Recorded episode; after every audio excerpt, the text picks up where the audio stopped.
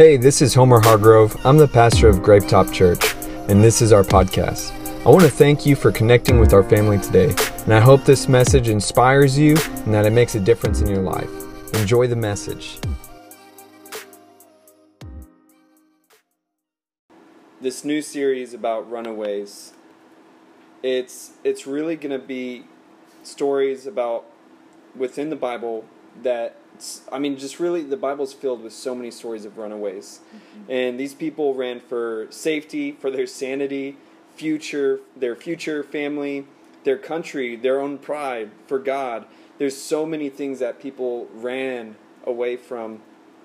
And in this whole month, we're going to look at these stories and scriptures to see how our runaway moments uh, fit into these stories and how God fits into them. Mm. And so, with all that being said, today we're going to look at Peter, one of my favorite people of the Bible, it, because there's so there's just so much to unpack with who Peter is. Yeah. And at first glance, when you look at him, it seems so almost like too short. But the story of Peter is so much more when you get in depth uh, of all the Gospels, when you get in depth of Scripture, there's so much about his life that is almost like right under the surface if we just dig a little bit deeper. Um, hey, Victoria, glad you could join on. Miss you, kiddo. Um, and so this is usually the, the verse that we equate Peter to. It's in Matthew chapter 4, verse 18 through 20. And it's one day as Jesus was walking along the shore of the Sea of Galilee, he saw two brothers, Simon, also called Peter, and Andrew, throwing a net into the water, for they fished for a living. Jesus called out to them, Come, follow me, and I will show you how to fish for people. And they left their nets at once and followed him. Mm. That's usually all we get when we think about Peter or even the other disciples. It it just seems like wow, he just he just had great faith right at the beginning, and it was a simple Jesus showed up and said, Hey, come follow me. And he's like, Oh, yeah, I'll leave my entire life right now on the drop of a hat because Jesus is right in front of me. Mm. And it makes us feel like, well, I don't relate to that at all. It took me just years just to think about going to church, let alone thinking if I actually wanted to get serious with God. Mm-hmm. And we're going to look at the story of Peter. We're really going to look at the running of Peter.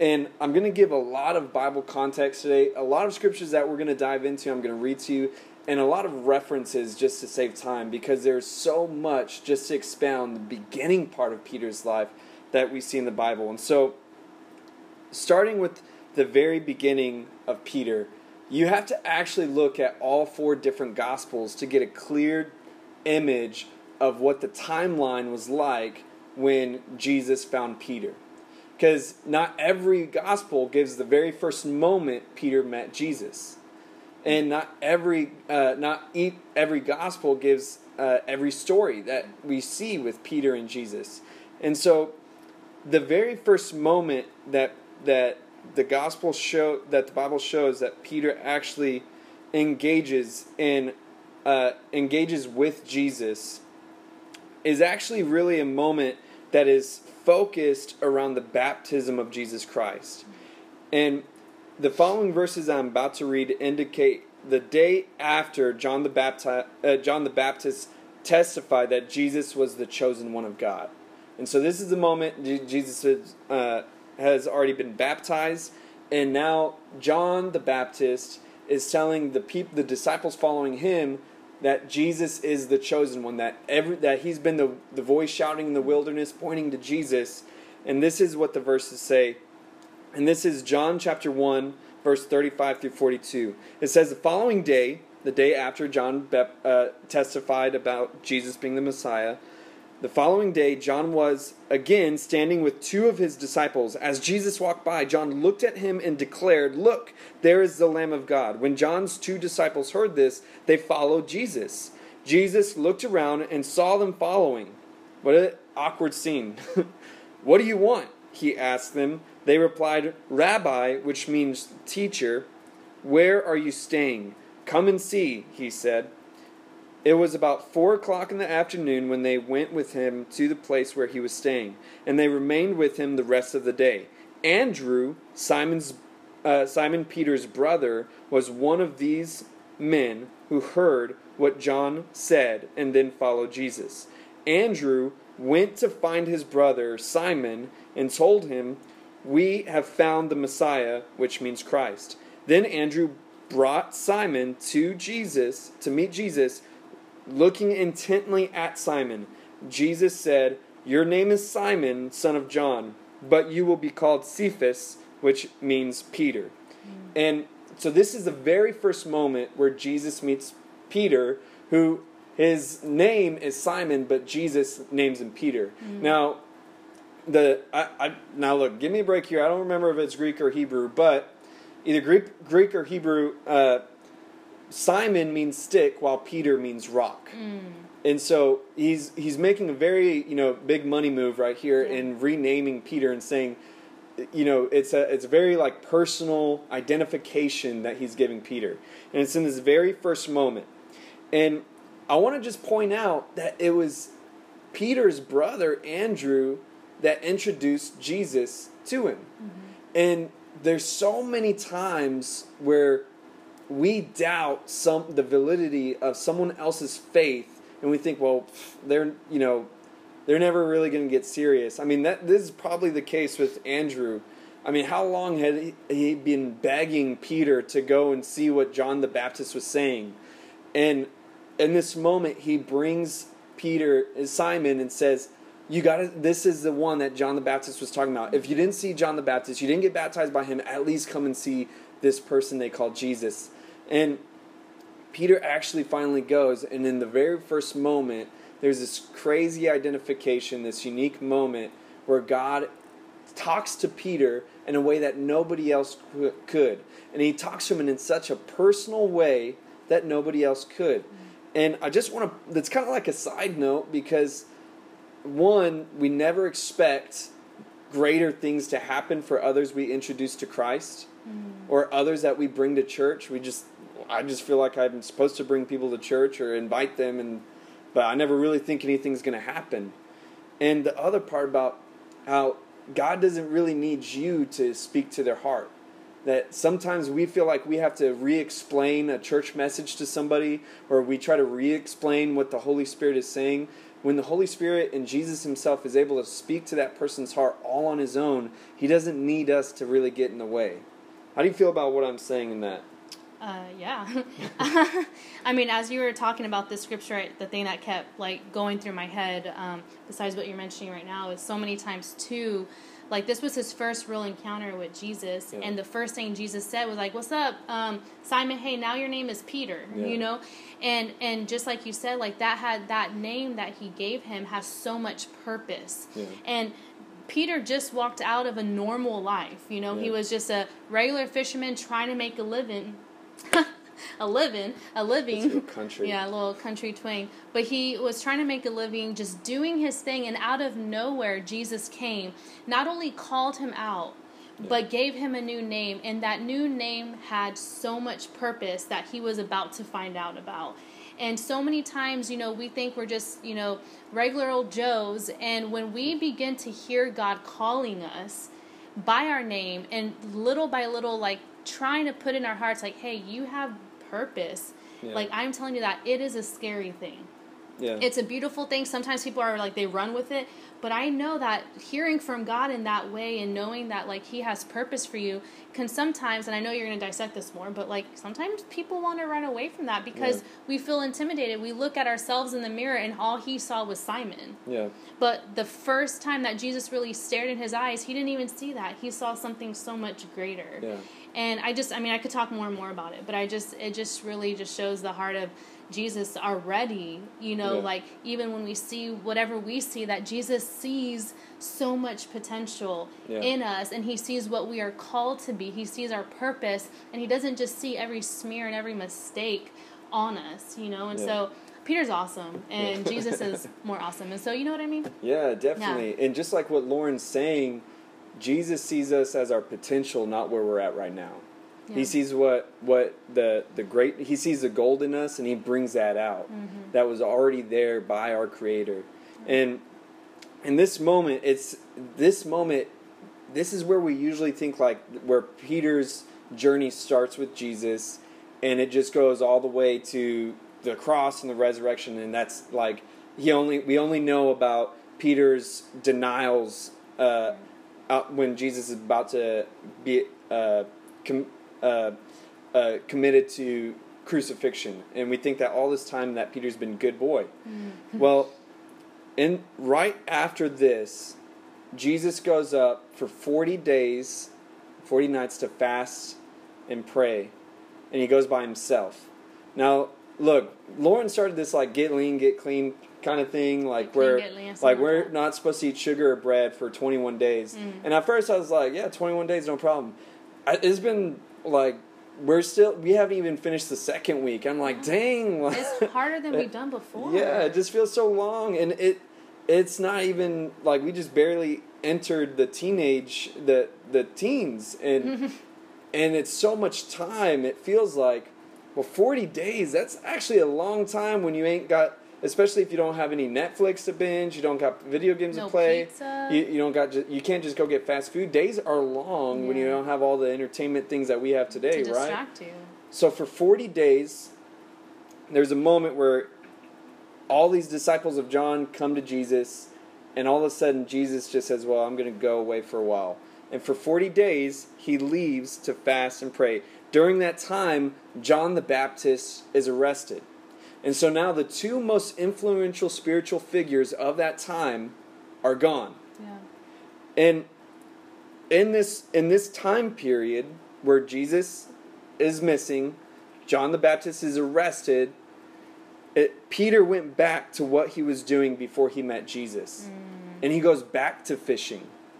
And it when Peter when uh, so he goes back to fishing and Jesus once he's done with his 40 days of fasting and prayer all the disciples that were following him from that moment they they all went back to what they were doing just like Peter. Mm. And very few were actually waiting for him afterwards. And after Jesus finished that fast he goes back to his town of Nazareth and it's where he's rejected. And I, I want to just emphasize in this moment, before we go on, that this moment, this moment where Peter goes back to doing what he used to do, this is one of the first kind of runaway moments, and it's the premature runaway, to where there's it seems like there's distance. You thought something was there with God, but it feels like distance has transpired, mm. and so you just kind of go back to what you were doing, and that looks different for so many different kind of people. Sometimes that, that little bit of distance of not feeling like Jesus is near you, it could be 40 days, or maybe it could be a couple months. Maybe it's just a moment where you feel like God's not there, and it's not something that you necessarily rationalize, but it's like a premature decision to just, I just need to go back to what I was doing. Yeah. And it's a, that one premature runaway moment to where, God bless you, Lauren Thank you. it, it's that premature runaway moment to where it seemed like things started getting good, but the moment that it seemed like things got too bad too fast, also. Mm-hmm. And so he goes back to what he was doing. It's that first premature runaway moment. And so now, and just if, if y'all want to look into these verses to find the the insta, the stuff yourself, God bless you. Everyone says. Mhm. Bless you, bless you. Thank you. Um, th- these verses I'm I'm finding we're looking at the timeline is in Luke chapter four through five, Mark chapter one verses twelve through fourteen, and so now Jesus comes back from his fast. Peter went back to doing what he was doing. He ran away, and Jesus first goes to his hometown of Nazareth, and that's where he's rejected by uh, by all the people in his hometown that thought he- they knew him, but they didn't know him. Then Jesus goes to Capernaum, a town in Galilee, and there he starts performing miracles and casting out demons and teaching scriptures to the crowds in the synagogues. Again, it doesn't really say that all the disciples are back. It just says that when he gets back, he starts just doing all these things. And if you continue on, it's um, it's at this moment where Jesus goes to Simon's house Simon Peter, and he goes to his house and heals his mother in law. And so Jesus is back. He's in the house with Simon, with his family, all these people around, and they're begging Jesus to heal his mother in law. Jesus heals the mother in law. And then it says that she got up, made something to eat, and it was just mm. like this great thing. Mm-hmm. And then it says Jesus goes back to the t- other towns of Judea to preach the good news. And so we don't see any interaction at all between Peter and Jesus, even when he's in the home. And when Jesus leaves, Peter does not go with him again.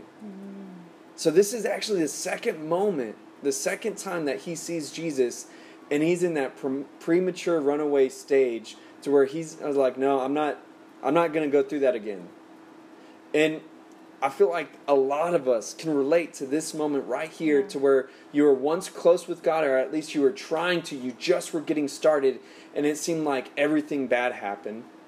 And so now that God is kind of like inkling back to your ear again, inkling back to your heart, you have this wall up. You're like, I'm not going to go through that again. Mm-hmm. Last time I started going to church, everything bad started happening to me. Yeah. I'm not going to deal with that again.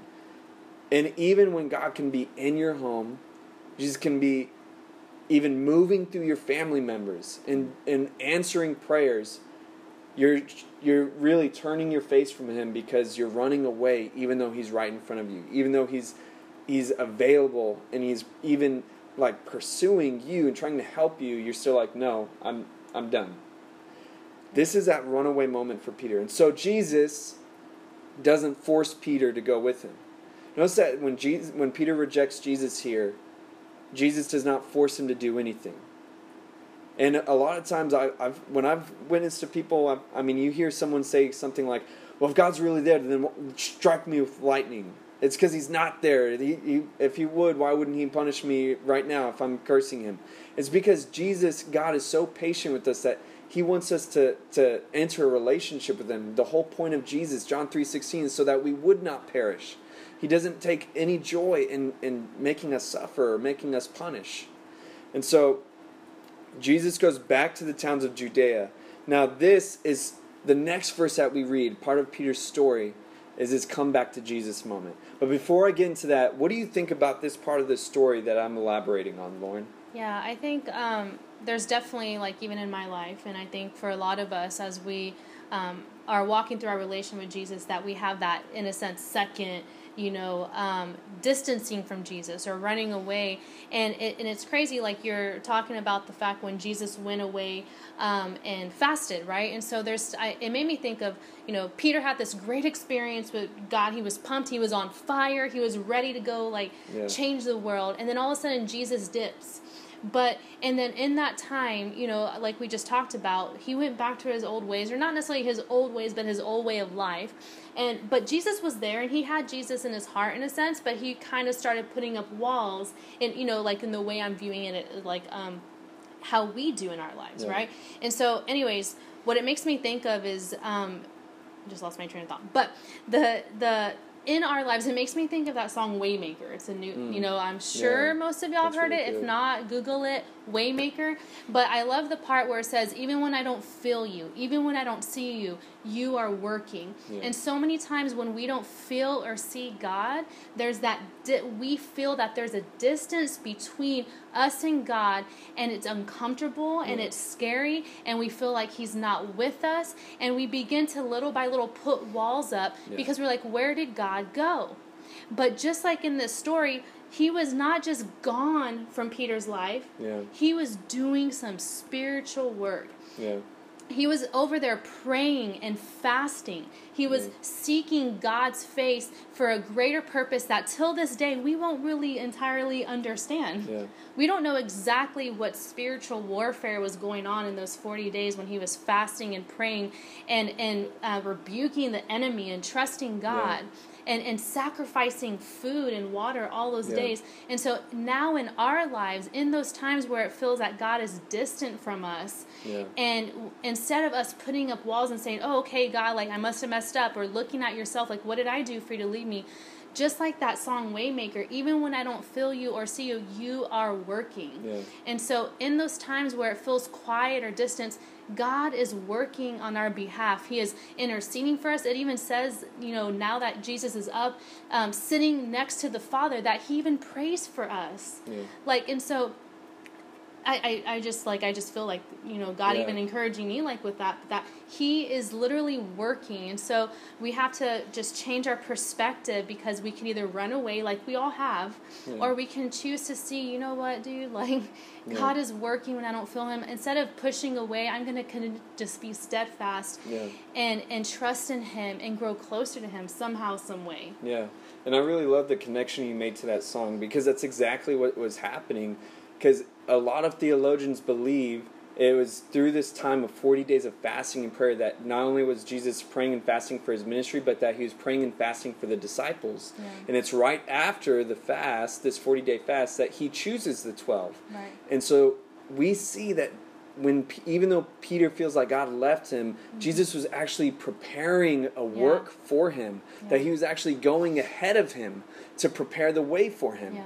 And it, it, there's so many compound messages just in this part of the story because even if we look at Jesus' side of this uh, of this scenario, it shows that there's so many times when we are working for something and preparing for something that others do not always see it like that. That even when we could be preparing for something that when we go out that it we won't enter into everything we've been planning and preparing for that even though we've been praying for it that once we are ready to enter it that it doesn't mean it's going to happen right away and and so going going forward going forward now, I love Tori's response. That's so good. That was for you, though. That was from you. no baby Yeah. we're tag teaming this right here Uh, so now we see this part where where Jesus goes back to and he's going to other towns without Peter, going throughout Judea, and it says uh, in Luke chapter 5, verse 1 through 11. I'm going to read you all the whole verse. It says, One day, as Jesus was preaching on the shore of the Sea of Galilee, remember, G- uh, Peter was in Capernaum, a, uh, a town in Galilee. Or I might have, so, yeah, a town in Galilee. And so he's at the Sea of Galilee.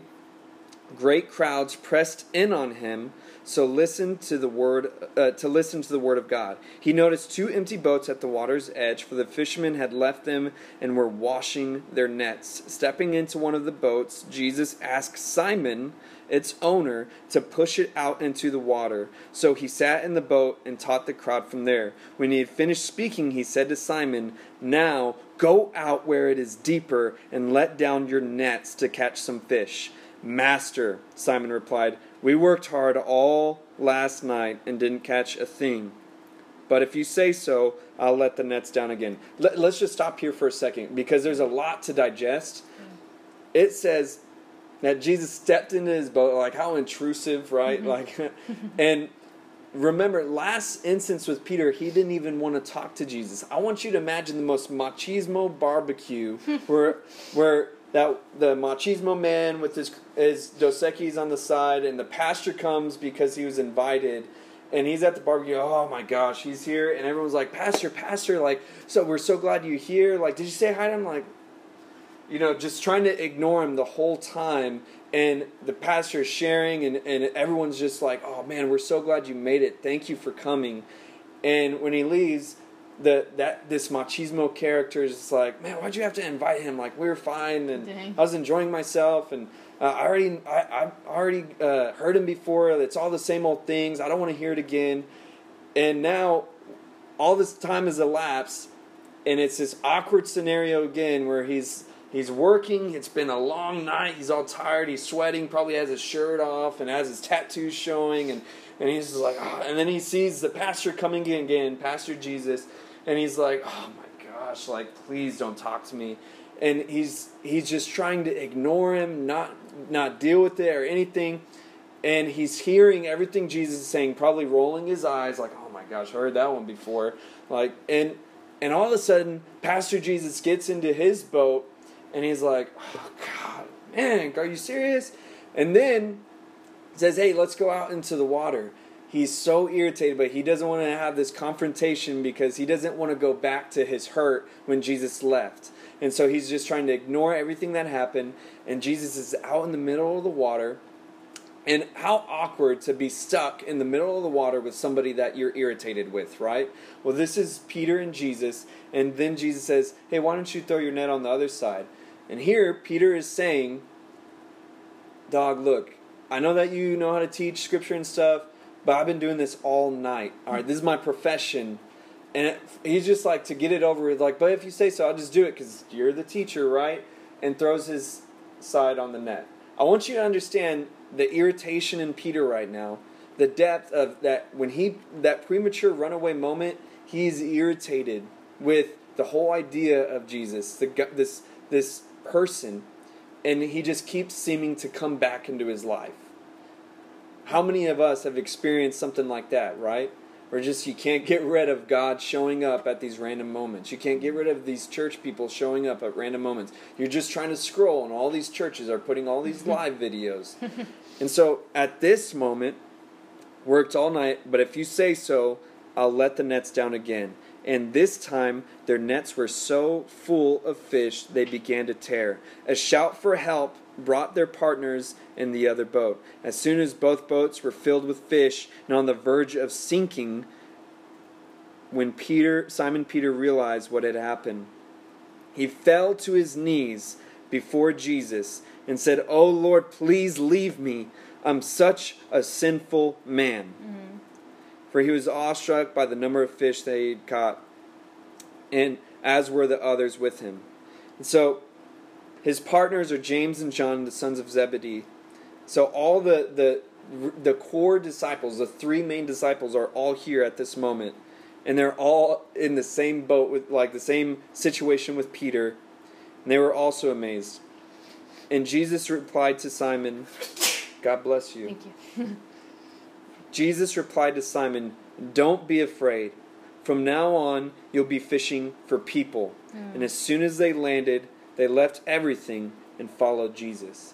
Now, in this moment, wow. it brings so much more empathy to when they le- left everything behind, because this is this is a the come back to Jesus moment. Everything that they doubted before, they now believe. Mm. The the little seeds of hope were now really bearing fruit, and it's like, man, this is the real deal in this moment where it says that Peter fell to his knees and said, "Leave me, I'm a sinful man." Why why would he talk like that if he wasn't just having every ugly thought about this person Jesus?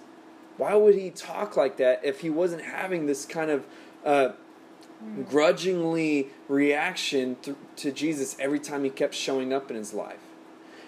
And even though he was pushing Jesus away so much, Jesus knows exactly what's in his heart, and he says, Look, don't be afraid of that. Don't be afraid of all the times that you pushed me away. Don't be afraid of all the times that you cussed my used my name as a cuss word. Don't be mm. afraid of all those times that you blame me from your, for your problems when you know deep down it wasn't my fault. Oof. He's saying, don't blame. I'm not. Don't be afraid of any of that.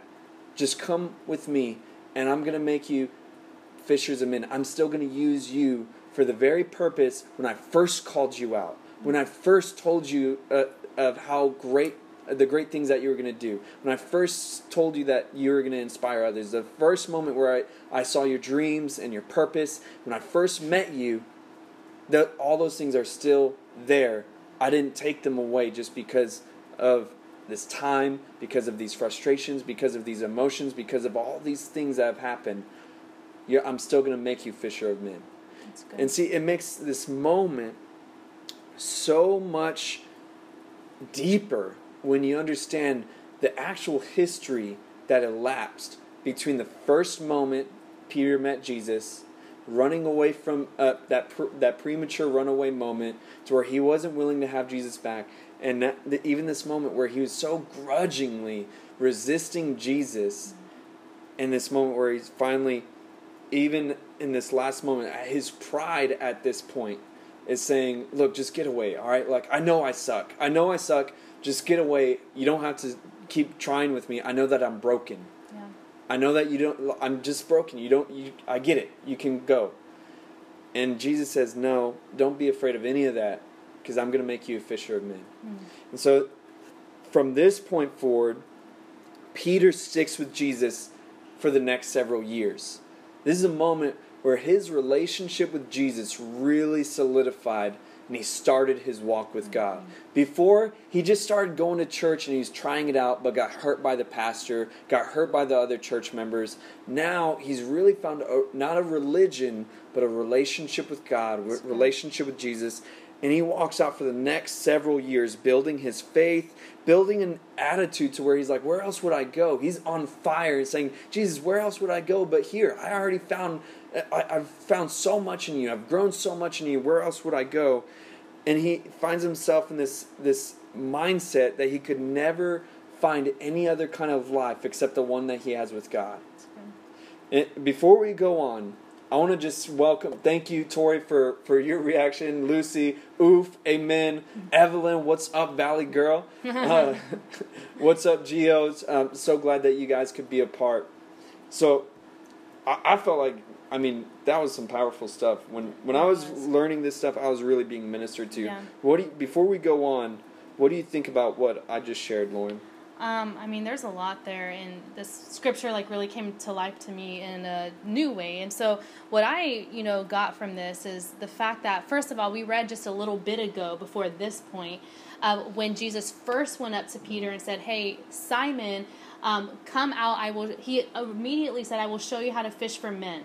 Mm-hmm. Right? So he already told him what I'm going to do, what his purpose was, and gave him a new name and spoke that purpose into him. Then we already talked about how he, all these things happened. Jesus went to fast for 40 days and then he left. And then he obviously went back to his old ways.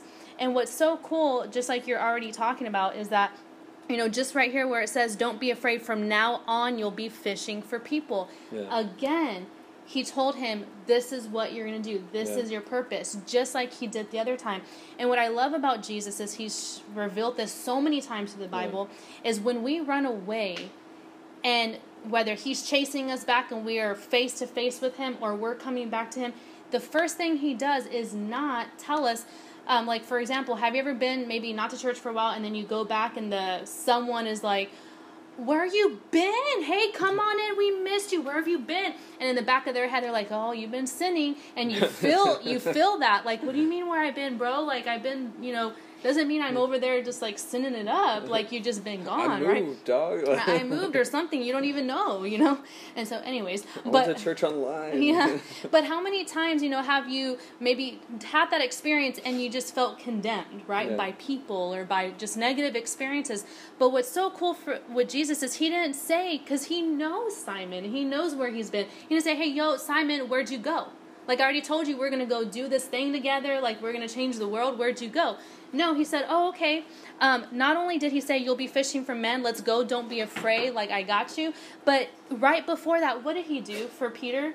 He didn't have to do this crazy miracle for Peter. Yeah. He was about to remind Peter, "You're no longer going to be a fisherman. You're going to fish for people."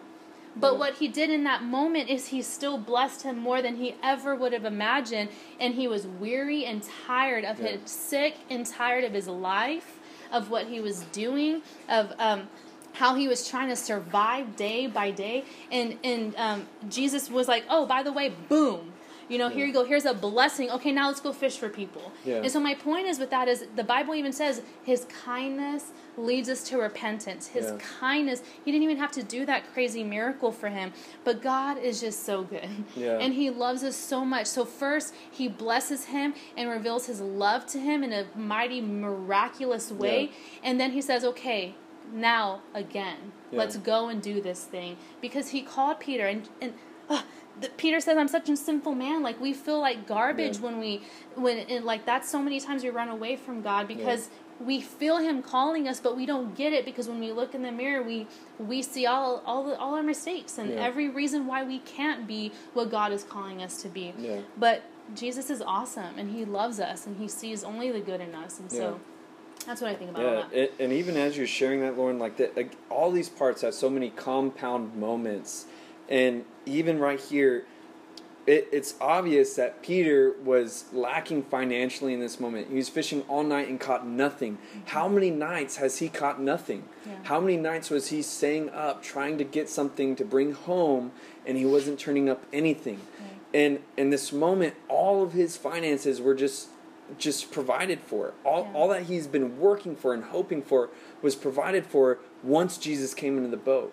And this isn't like a turning into a giving message to where we're going to say like, if you just like Jesus and bow, all your needs are going to be met. Yeah. No, but it, it's it's really just showing the power of God that He He is able and that He will.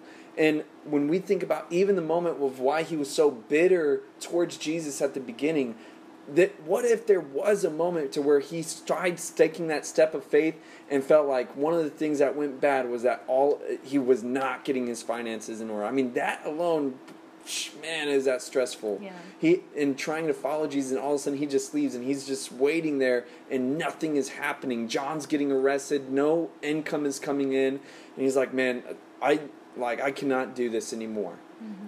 And and in this moment, he provides all that he was needing, and I- I think that that attributes to the this the depth of his emotion when he goes to his knees because it was that passive prayer that he had been making. My God, if you are there, then I need you to do something. Mm. If you are there, I, I don't know how I'm going to make it to the end of this month. I'm working all night. I mean, I don't know how fishermen usually are, but working all night, all day, mm. you know, and catching nothing. I mean, like people say, like he was a professional fisherman, but dang, like not catching anything. That's tough. Like not even one little minnow.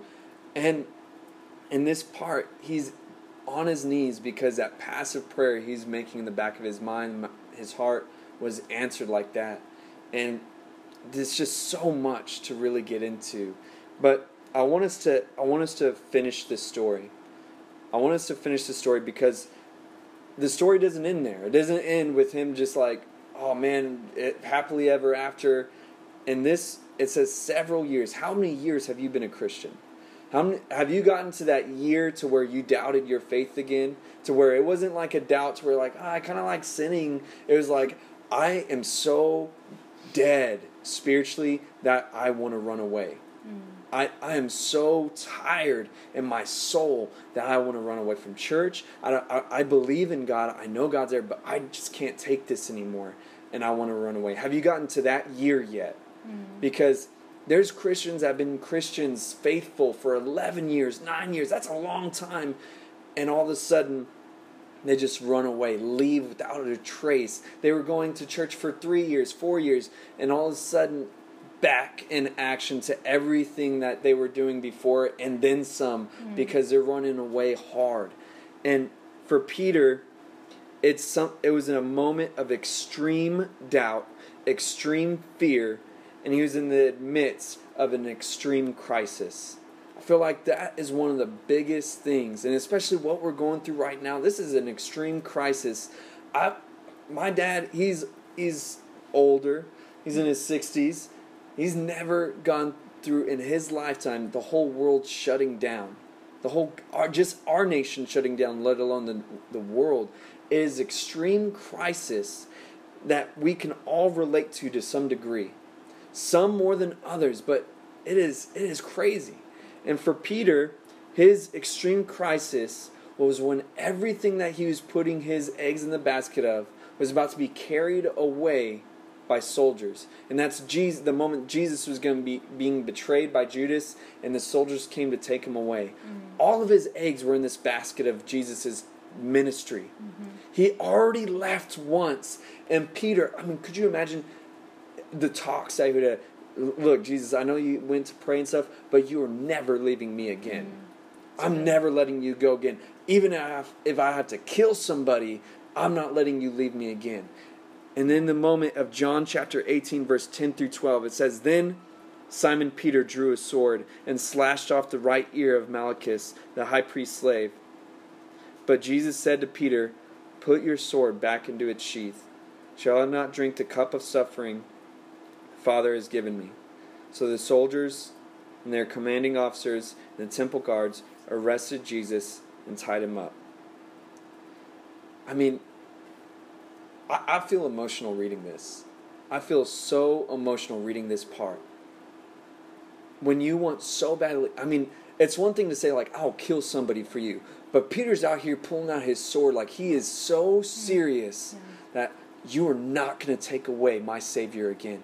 I cannot live without this again in my life. I can't go through all that again. Jesus, you can't leave me like you did before. And Jesus, I could just imagine this moment where, where Peter is like in this this this emotional. It's not even anger. It's so emotion, so much emotion and fear that he's pulling out this sword and and about to kill somebody. And I just imagine Jesus standing in between them and just holding Peter's hand, and saying, "No, just put your sword back. It's okay." And Peter's saying, No, tears streaming down his face, saying, No, this can't happen again. And Jesus saying, It's okay. It's okay. I have to do this. And man, I feel I feel tore up right now just imagining this scene. And it says in Matthew 26, 56, all this happened to fulfill the words of the prophets recorded in the scriptures, and at this point the disciples deserted him and fled. At this point, what Peter's in this, this situation where he literally doesn't have a choice. How many of us have been in that year where we don't have a choice? A lot of you guys, even watching this right now, I mean, most unemployment, uh, the the highest level of unemployment cases ever because so many people didn't have a choice what to do. So many businesses, so many families struggling because they don't have a choice. I mean, there's maybe it's not this year, maybe it was last year, the year before that. Those years, those moments where it seems like all of your choice, even though you did everything right, you did everything you were supposed to do, you planned, you prepared, you were good, you did your very best, but choice was stripped away and something horrible happened anyway. A crisis happened anyway. Mm. This is that moment for Peter and so much doubt, so much fear is now trying to control his heart. I mean, I just imagine this darkness all over Peter in a moment. And ju- just in a moment. And what do you think that his initial thoughts were as soon as he had to leave Jesus? I bet you that he went straight back to a couple moments earlier when Jesus said, Guys, stay up and pray. Can't you pray for an hour? Just stay up and pray. And Peter immediately went back to, I should have done more. Mm. I should have done more. If maybe if I have done more, this wouldn't have happened.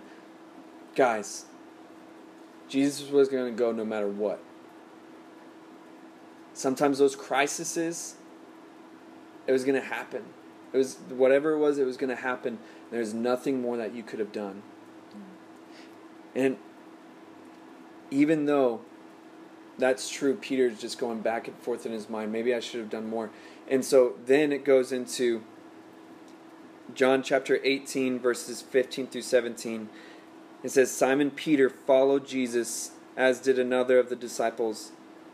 The other disciples were acquainted with the high priest and so he was allowed to enter the high priest's courtyard with Jesus. Peter had to stay outside the gate. Then the disciple who knew the high priest spoke to the woman watching at the gate, and she let Peter in. The woman asked Peter, You're not one of those that man's disciples, are you? No, he said, I am not. And this is what begins the denials of Jesus. Peter's denials of Jesus. And I want you to pay attention to this part where the fact that Peter came back to follow Jesus from a distance, it shows that he's making so much emotional decisions right now. He's in he's truly in a primal instinct nature. I mean, when you go through so much stress, do we do you not experience that primal instinct nature to where you feel like everything you're doing is just like what you have to do. You just you can't even think about it. I just I have to do this. And he's following Jesus from a distance and just to get in to where to get a little bit closer to Jesus, he has to deny Jesus to get in. And see, this is those moments where you entered so much confusion of what's right to do and what's wrong. And it's in this amidst this intense crisis where you it just seems like you don't even know what's right anymore. You you're trying to you're trying to get closer but it feels like in order to get closer, you have to get farther. And you're in this constant back and forth moment, whether it's things you're going through in life, just with God, and all of the lines that were once clear seem blurry now. And as those of y'all who don't know, it says that there's three times where Peter was asked if he knew Jesus and he denied three times. And again, this is all in the effort to get closer to Jesus. He's, he's literally doing his best, and he doesn't know what to do. It, it's there was no planning, there's no preparing. I mean, what could prepare you for this moment? And he's just trying to, to figure it out. He's just trying to get closer to the person he loves so much. And it says in Matthew 25, uh, t- Matthew chapter 26, verse, uh, in the, the ending verses, it says, But this all happening in Phil, where the prophets had recorded in Scripture. And it says, Before the rooster crowed, you will deny me three times that you ever knew me. It says that these words flashed through Peter's mind, and he, wet, he went away weeping bitterly. So he's in the courtyard. He denied Jesus for the third time, and then the rooster crows. And it says that the words that Jesus told him earlier, trying to prep him, trying to prepare his heart, he told Jesus, Jesus told him earlier, Look, tonight you're going to deny me three times. It's almost like Jesus was trying to brace him for that reality. And in this moment, it flashed through his mind, and it says that he ran away weeping bitterly. I mean, what a confusing, emotional situation. Even as he was trying to get closer to God, he felt like he was doing everything wrong. In this moment, I feel like those words that Jesus gave him were to try to brace him. But instead, sometimes even the words that God gives us to brace us, in the midst of crisis, in the midst of raw emotion, they get twisted and they hurt us even more. And I really believe that that that, that has mixture of the devil trying to just confuse and distort the realities. It's, it says Jesus told him right before that the devil wants to sift through you like wheat, Peter. And right here, I feel like the devil's just making, just trying to bring extra confusion on all this crisis, all this emotion just built up. I mean, I'm going through so much right here, Lauren. What is it that you're feeling, or what is it that you're thinking from this takeaway? Yeah, um, I mean, there's so much there, and, and what I'm it's been bringing to my heart and what you're talking about is so many of us have that fear of abandonment. Um, mm. whether you've experienced that before when you were a child, maybe you were abandoned by a parent, by a loved one, by someone that you clung to that was your security. Maybe they actually left you. Maybe the person that they were, they no longer are, and so mm. you've been abandoned by that that the the character of the person that used to bring you hope and comfort. Um, maybe you have felt just like this that you have been abandoned by God in those times of crisis. You know, in those times of the thing that you thought would never happen happen and in that it feels like like the the eyes of god and the face of god has turned away just like when jesus was on the cross it says, God, why have you um, turned your face away? And, and I probably butchered, but basically, he even spoke and said, God, like, where are you? You know, so there's times in our lives that it was bound to happen and we can't explain why but and it feels like in those moments that god has abandoned us but what's it, it, it life is just hard and it sucks but the yeah. truth is is that that God was on the other side. That in the story, Jesus had already told Peter before this time actually happened times before, many times before, there and he would over conversation as he was teaching him, hey, oh yeah, by the way, I will be crucified, but don't worry, I will rise from the dead and we will just rock this world. You know, like he told him he told him what was gonna happen, but when he was next to Jesus and they were vibing and breaking bread together and feeding the thousands, he was like, Oh, okay, yeah, no, that he probably means something else. But when it actually happened, just like you said, like everything um, all of that went out the window yeah. and and it's scary to feel that abandonment especially with jesus and so um, it makes me think of you know um, after all that and jesus ends up going to yeah. to heaven finally you know he shares with his disciples and he shares with his people he says um, don't worry i though Jesus, his bodily form, was Yeah. going to uh, go ascend with his the Father in heaven, he said, "I will send the Holy Spirit as a guarantee that I will be with you always, even to the ends of the age." And so, you know, even you know, we're dissecting. That's a whole nother like um, subject. But all I what kept feeling during this time is, though we're talking about all those points. The Yeah. truth is, is Jesus is with us. The Holy Spirit He has sent because He didn't want to abandon us. He didn't, and He wants His Spirit, which is Jesus' Spirit, Yeah. to be with us as a guarantee. And He says that I will be with you always to the end of the world, to the end of time, to the last day that this earth will be whole and that we will be living. Yeah. That Jesus is with us, and that is His Holy Spirit, and His Holy Spirit is given to his children to give them everything that Jesus in bodily form would. Yeah. You know, and so um, you know, that's a whole nother tangent, but Yeah. I guess just on that subject of abandonment, like he is with us even when it seems like Yeah. God's face has turned away, it hasn't. And there's a beautiful ending to all of this, you know. And, and I feel like even what you're bringing up, Lauren, too, is that even when God tells us what's going to happen, we never think it's going to be as bad as it really is. We never expect bad to be as bad mm-hmm. as when it happens. And, you know, this moment for that that Peter runs away weeping bitterly, it's that primal instinct runaway moment to where the thoughts that he's having when he's running away is I'm not good enough. I should have never been here in the first place. I mean, I, I've let you down. All these things are about how I'm not enough, is why he's running away.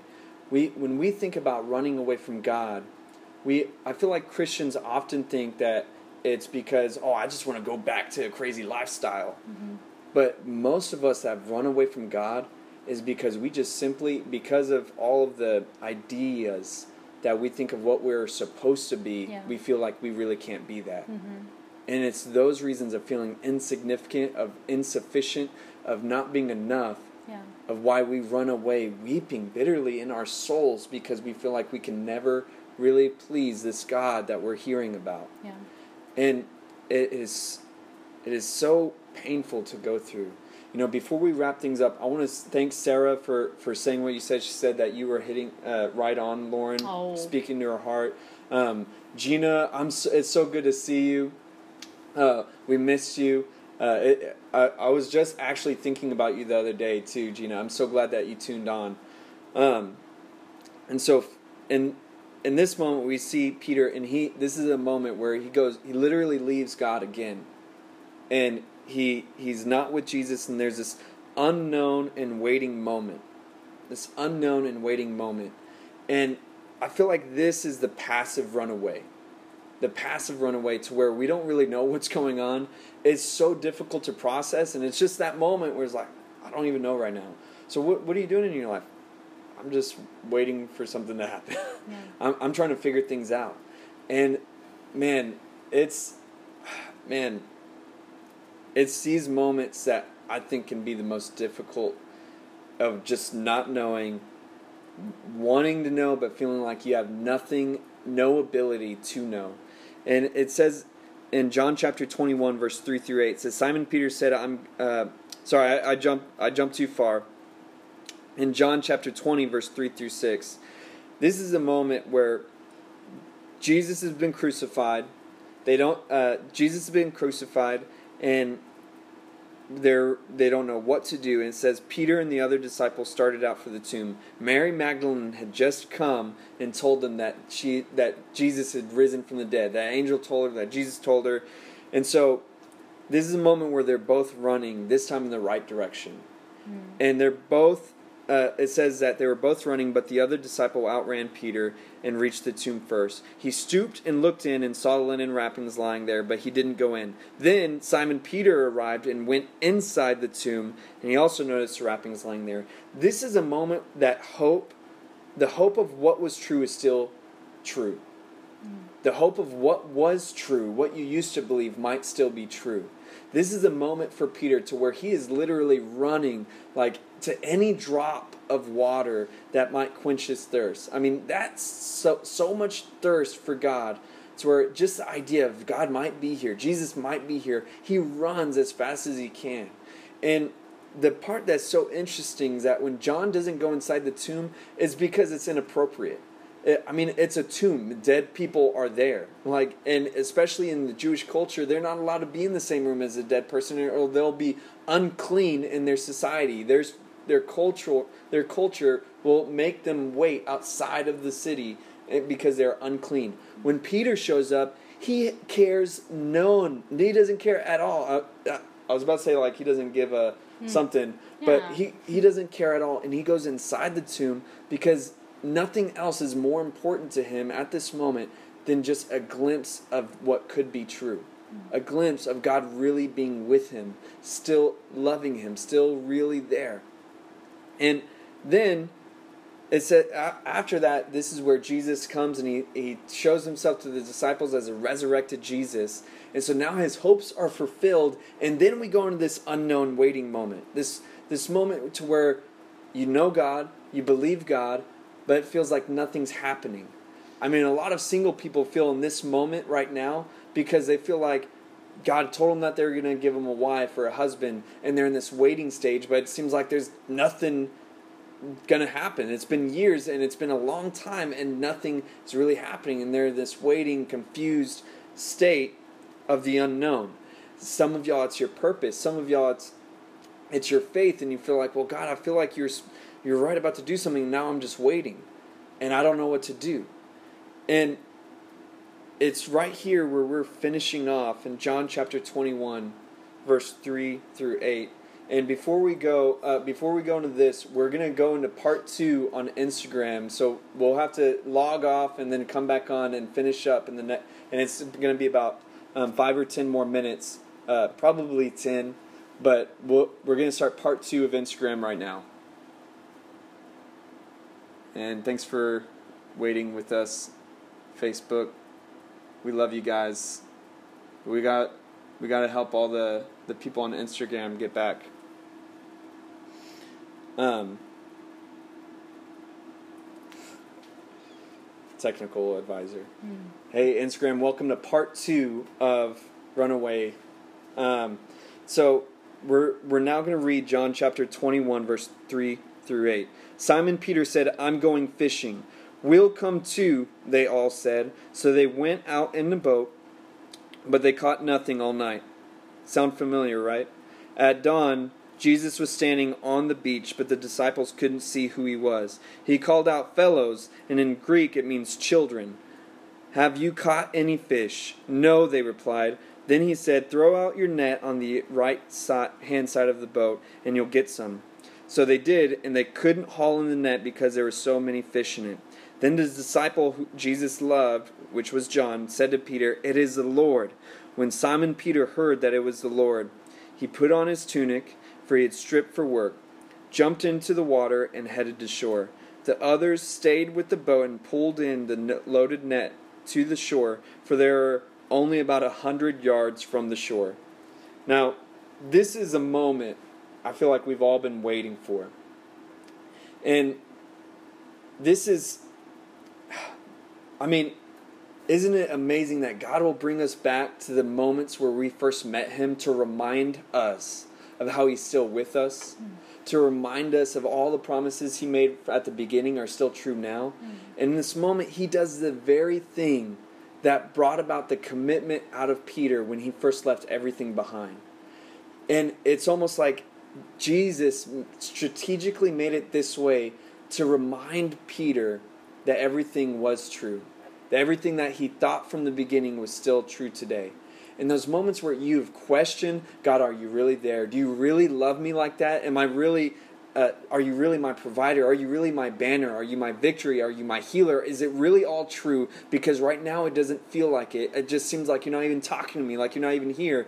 In this moment, it's like Jesus just goes back to the beginning and says, and it just answers all of those questions for Peter in a moment.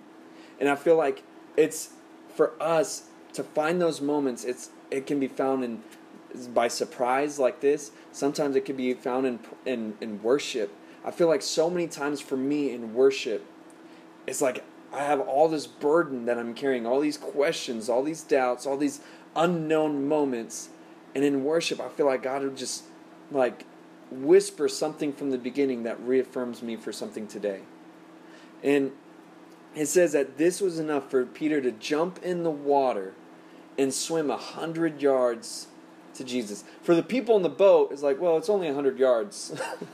for Peter, I mean, I've swam in like lakes and stuff before, and if you've ever been like, hey, let's when you're a kid, let's all swim out to that to that rock over there, and it doesn't look that far off, and all of a sudden you're swimming and you're like, man, this is kind of a lot farther than I realized.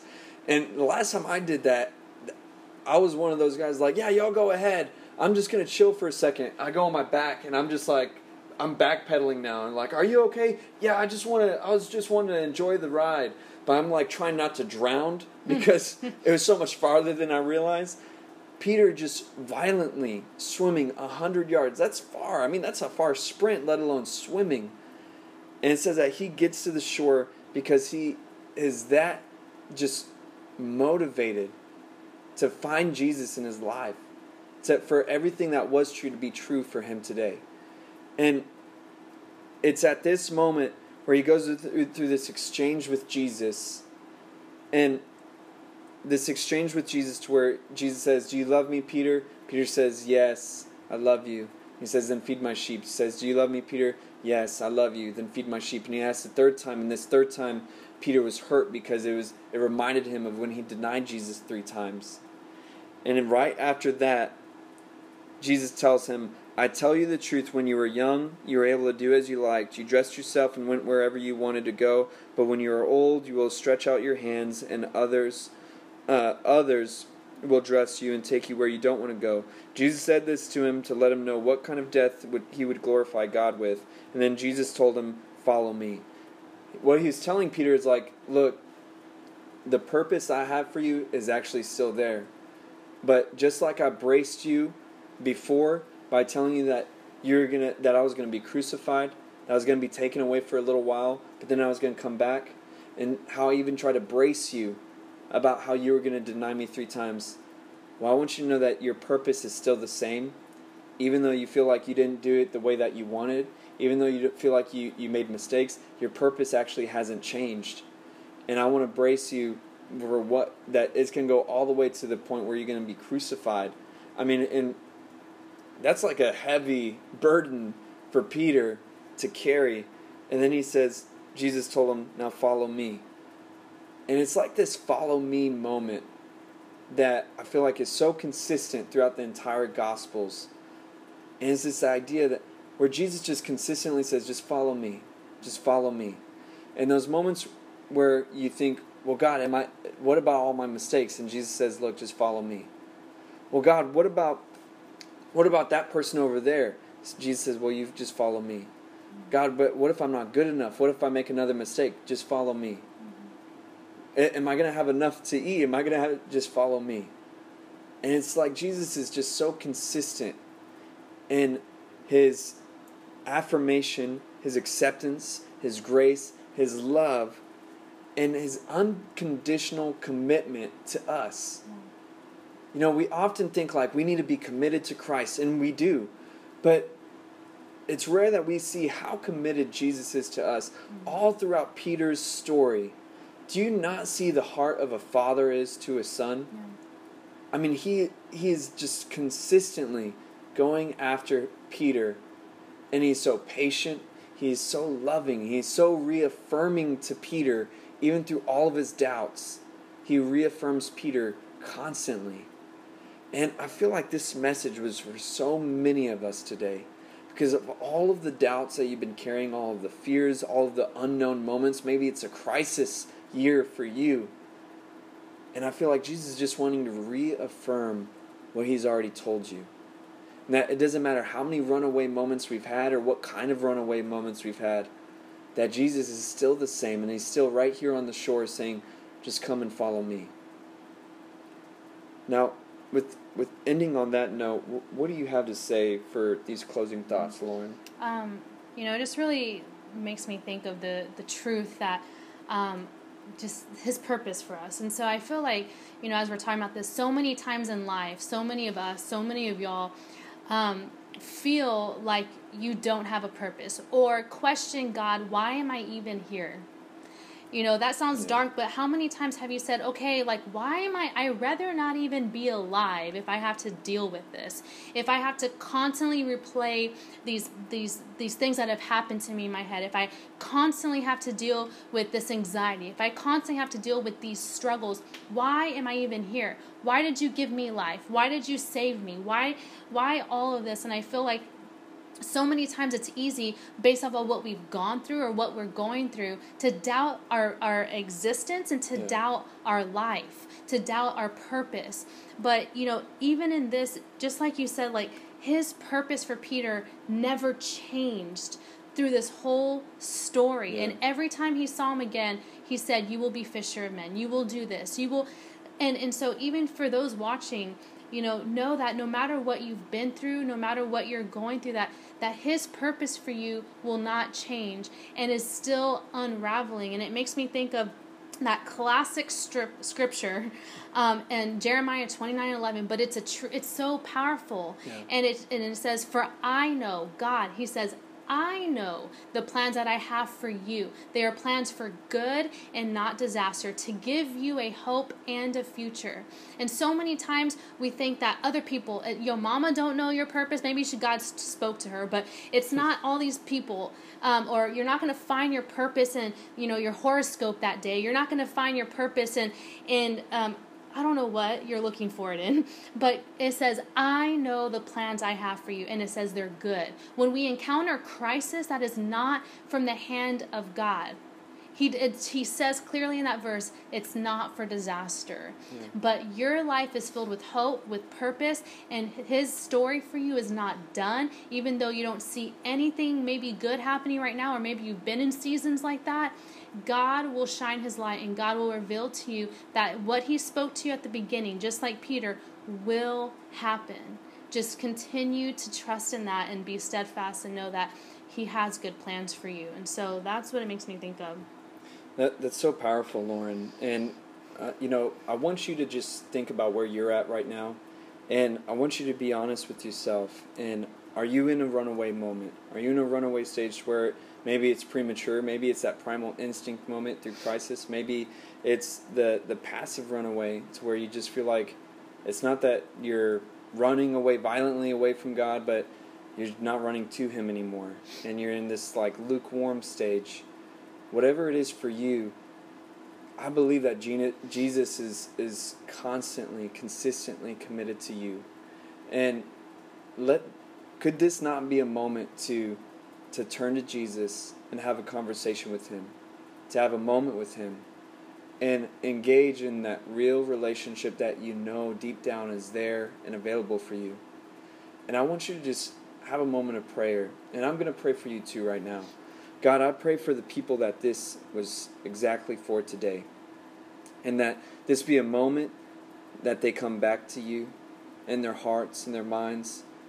And that they bring whatever they need to bring to you, Jesus. Say whatever they need to say. And I just hear you responding to them saying, Don't be afraid. And I believe so strongly that your love is greater. And so, Lord, cause your presence to be upon them, cause your spirit to bring your, your peace over them right now and assist them in Jesus' name. Amen. And if you're ready to start that relationship with God, maybe for the very first time, all you have to do is have that kind of prayer with Him, a real conversation. And if you need help walking through that, just message us, and we'd love to, to be a part of that with you on your journey. And all that being said, we're gonna get we're gonna close out. I feel like we have a lot to digest, a lot to think about, and this was this was definitely a longer message than our usual messages. But there's so much content that we wanted to share with you guys. So even if you have to break up this message and to, to two sittings, that's okay. But what we want you to do is we're going to be sharing on our stories um, uh, feedback questions that we all you guys that have been in person at Gravetop, you know how much we love feedback questions. We're going to share feedback questions on our story, and we would love for you guys to to really take some time to answer these questions and share your opinions, share your thoughts, share your hearts. We'd love if you share them with us to where we can even post online so that we can share because what you have to say matters and it will make a difference in somebody else's life. But even if you just want to keep it private and you want to do it by yourself, get a journal and just write your answers down. Let it be something to where you really engaged with these questions because it will make a difference in your faith. It will make a difference in your life. Mm-hmm. Um, all that being said, we love you guys. We're so grateful for what um, uh, all that you guys have been sharing, all you guys have been uh, liking and commenting, all y'all tuning in, and still staying connected through this time where we have to have so much distance. Um, so grateful for you guys. I hope you enjoyed the message today. If you did, there's a couple things that you could do to connect. First is to subscribe to our show so that the most recent episode will always be in your feed, ready when you are. And second is if this ministry has impacted you and you'd like to help us continue to reach others, you can click the link in the description or visit our website, gravetop.com, and you can give now. I'll see you next time on the Gravetop Church podcast.